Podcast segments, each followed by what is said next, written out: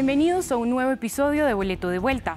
En esta ocasión nos vamos a Estados Unidos, donde hace cinco años en Charlottesville, Virginia, una tragedia simbolizó el regreso al protagonismo de la extrema derecha en Estados Unidos durante el mandato de Donald Trump.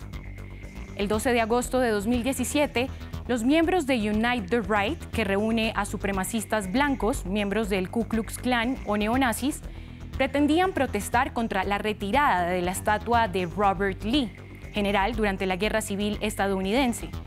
A pesar del temor de enfrentamientos, la manifestación fue autorizada por un juez en nombre de la libertad de expresión. Y como era de esperarse, se produjeron enfrentamientos con los residentes locales y activistas antirracistas. La policía acabó interviniendo para separar a los dos bandos, pero los manifestantes antirracistas volvieron a reunirse a pocas calles de distancia.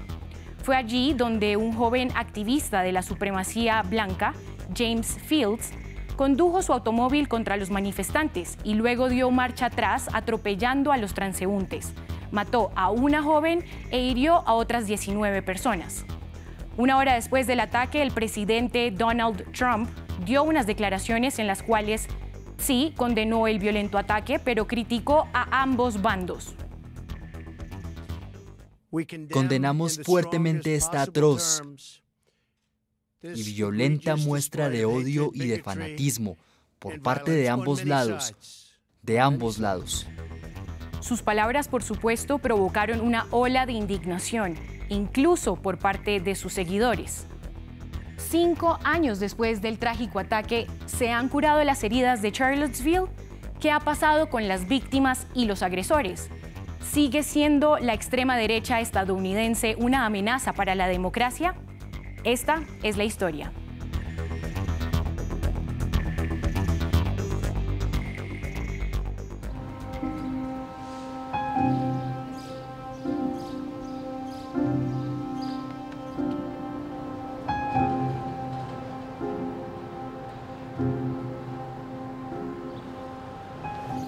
Estamos en el lugar donde un vehículo embistió a la multitud en un intento de asesinato en masa y solo logró asesinar a mi hija.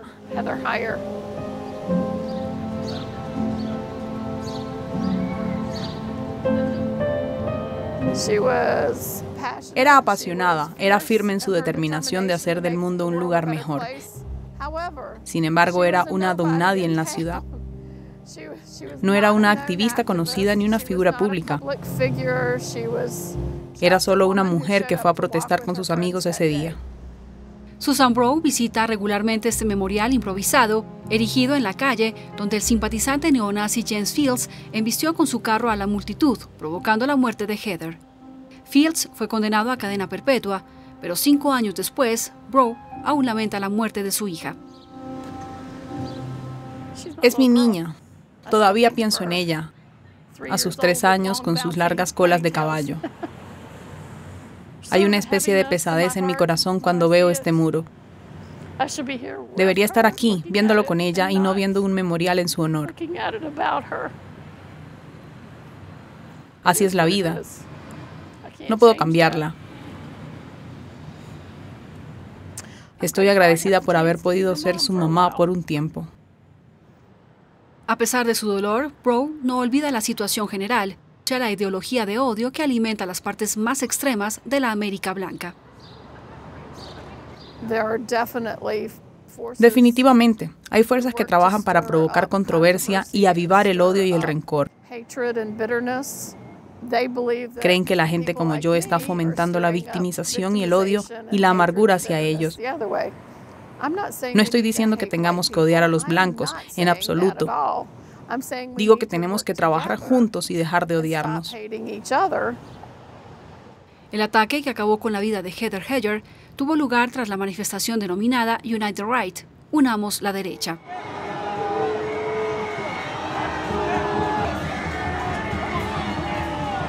En la protesta participaron cientos de neonazis, así como miembros del Ku Klux Klan y otros grupos de supremacía blanca, quienes se oponían a la decisión de Charlottesville de retirar la estatua del general Robert E. Lee, símbolo del pasado confederado del Estado. Todavía hay una aura muy pesada sobre este lugar. La estatua del Confederado fue finalmente retirada en julio de 2021 y el nombre del parque cambió a Parque de la Emancipación. Hasta hace unos años yo solía llamar este lugar la puerta del infierno, pero ahora estamos sobre los restos de lo que fue la estatua del general confederado Robert E. Lee. Esa estatua fue la que los trajo aquí desde miles de kilómetros de distancia para venir y formar parte de esta manifestación. Arremetían contra los negros, los de bajos ingresos, los de fe judía. ¿Y por qué? Don Cathers es el cofundador de la rama local de Black Lives Matter. Siempre ha vivido en Virginia y ha visto cómo el clima social se ha deteriorado en los últimos años. Cree que la elección de Donald Trump creó las condiciones para los actos violentos de Charlottesville. El Ku Klux Klan aún existe.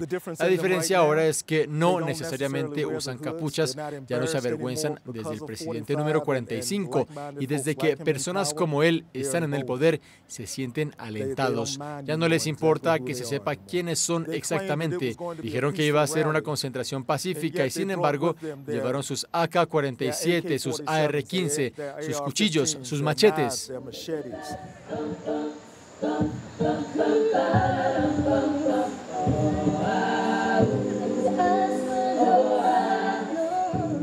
La noche anterior al ataque, los mismos supremacistas blancos habían marchado por el campus de la Universidad de Virginia, portando antorchas, coreando consignas racistas y antisemitas.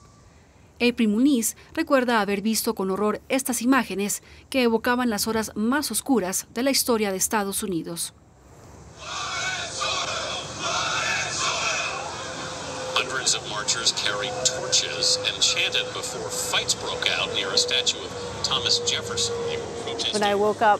Cuando me desperté esa mañana del 12 de agosto y vi las imágenes de la noche anterior aquí, uh, eso terminó de convencerme de ir a la contramanifestación para estar con mi comunidad de ser testigo de lo que iba a suceder.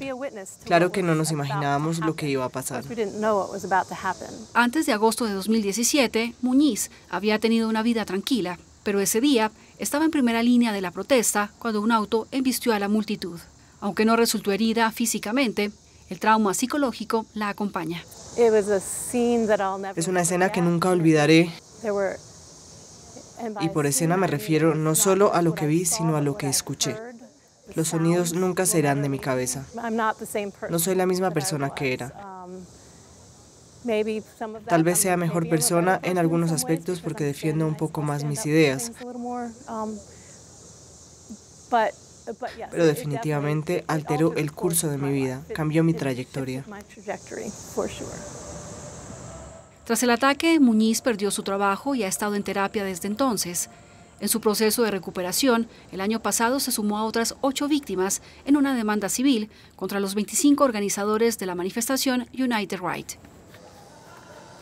Esta era una de las maneras como yo podía cambiar las cosas. Tenía la posibilidad de ser demandante y de intentar que los organizadores de esta manifestación rindieran cuentas.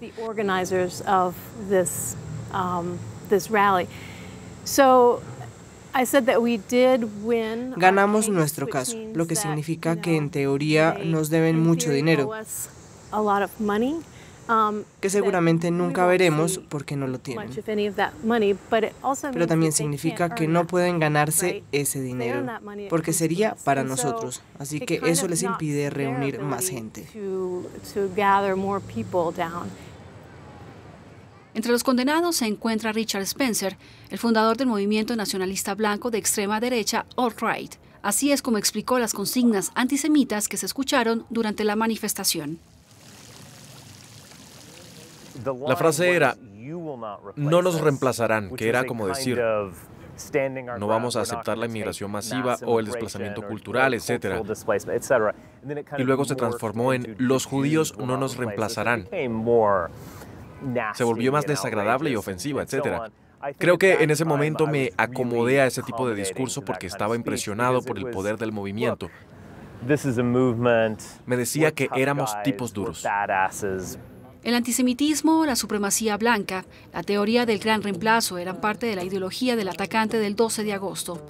Fields incluso había intentado contactar a Spencer en repetidas ocasiones en las redes sociales. Creo que es alguien que me vio como un Hitler del siglo XXI. Como una figura malvada, no sé. No tengo ningún tipo de responsabilidad por sus acciones o responsabilidad moral.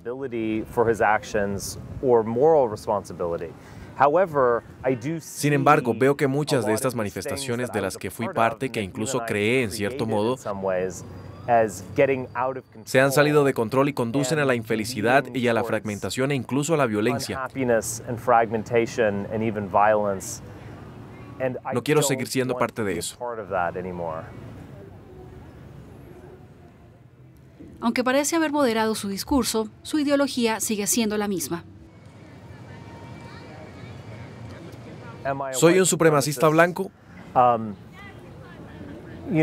Es solo un término como cualquier otro.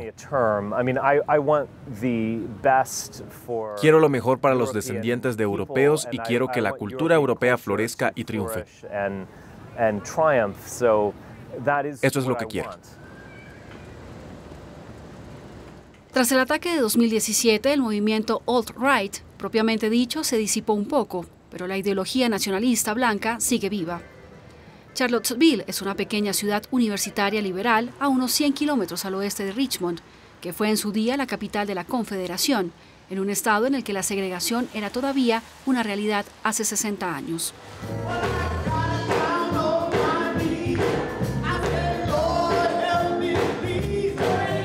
El activista de los derechos civiles Don Gathers va a esta iglesia bautista todos los días.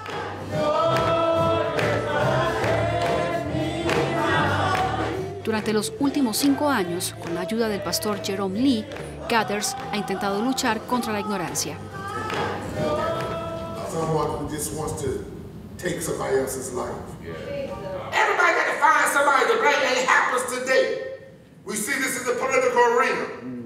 Many of our politicians who have been elected to lead our country blame the other side for the state of our country. La supremacía blanca no es más que una ideología, es lo que alguna gente cree. No existe una persona blanca que sea superior a cualquier otra raza. Entonces, ¿cómo romper esa enseñanza? ¿Cómo cambiar esa mentalidad? En eso estamos ahora. Creo que eso es lo que hay que hacer para avanzar. Tenemos que luchar. No podemos esconder la cabeza en la arena y actuar como si no estuviera pasando nada. Esas personas siguen estando ahí. Eso no quiere decir que haya que estar alerta, pero hay que recordar que aunque el ambiente esté tranquilo hoy, eso no significa que no volverá a pasar. Quizás no mientras yo esté vivo, pero hay que recordar la historia.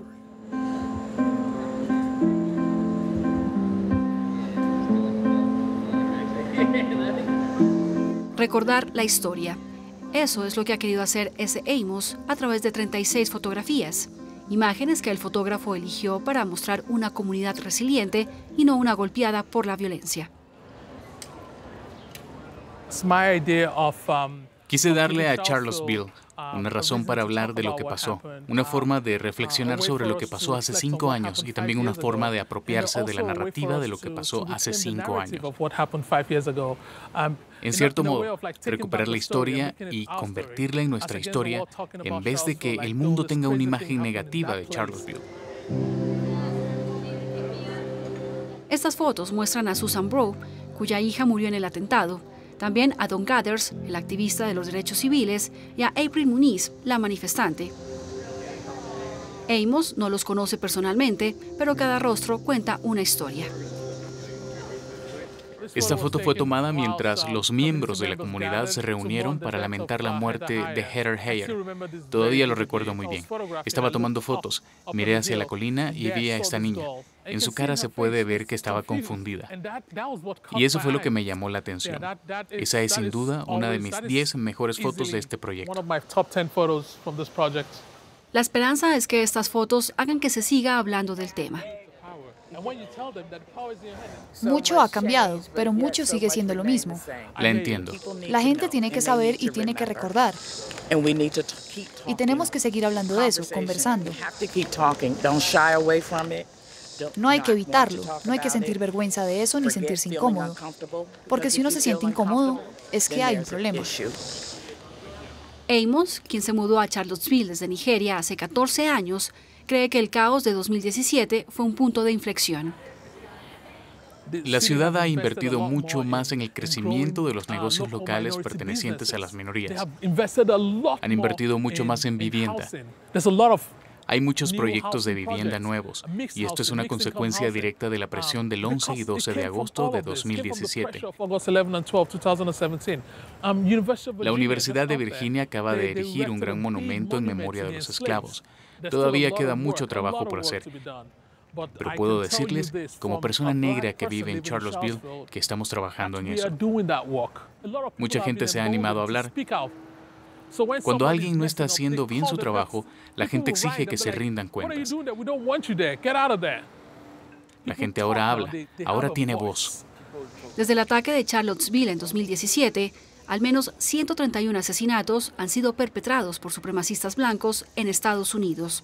Y altos funcionarios de las fuerzas del orden del gobierno de Biden han declarado públicamente que los supremacistas blancos son ahora la mayor amenaza doméstica para el país.